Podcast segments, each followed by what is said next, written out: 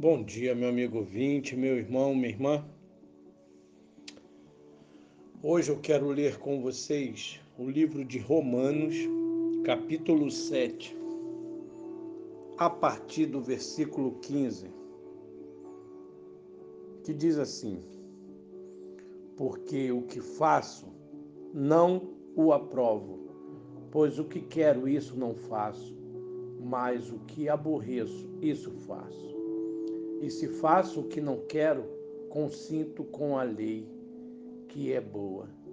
De maneira que agora já não sou eu que faço isto, mas o pecado que habita em mim. Porque eu sei que em mim, isto é, na minha carne, não habita bem algum. E com efeito, o querer está em mim, mas não consigo realizar o bem porque não faço o bem que quero, mas o mal que não quero, esse faço. Ora, se eu faço o que não quero, já não o faço eu, mas o pecado que habita em mim. Acho, então, esta lei em mim, que quando quero fazer o bem, o mal está comigo. Porque, segundo o homem interior, tenho prazer na lei de Deus mas vejo nos meus membros outra lei que batalha contra a lei do meu entendimento e me prende debaixo da lei do pecado que está nos meus membros. Miserável homem que eu sou, quem me livrará do corpo desta morte? Dou graças a Deus por Jesus Cristo, nosso Senhor, assim que eu mesmo, com entendimento, sirvo a lei de Deus, mas com a carne, a lei do pecado. É, meu amigo, meu irmão,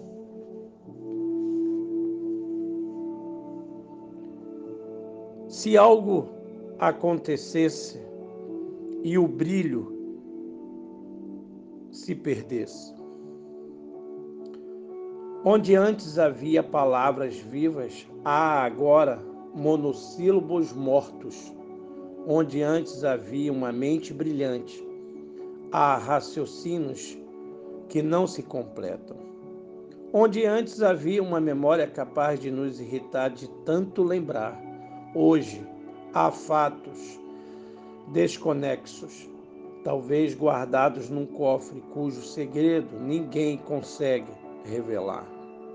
Onde antes havia um par de olhos vivos, há olhares que parecem não mais ver.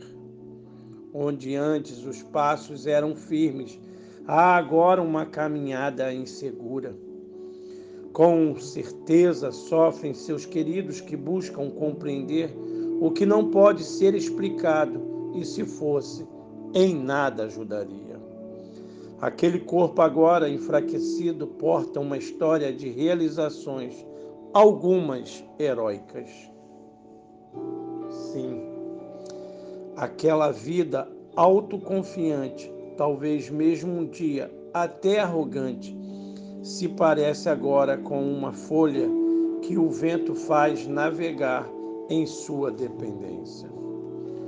No seu interior pulsa uma voz que se comunica em código que não foram ainda decifrados. Aqueles braços que um dia afagaram efusivamente, hoje precisam de abraços, embora não o saibam pedir ou agradecer. Assim mesmo, nós amamos a quem sempre amamos, mesmo que não mais nos responda ou corresponda.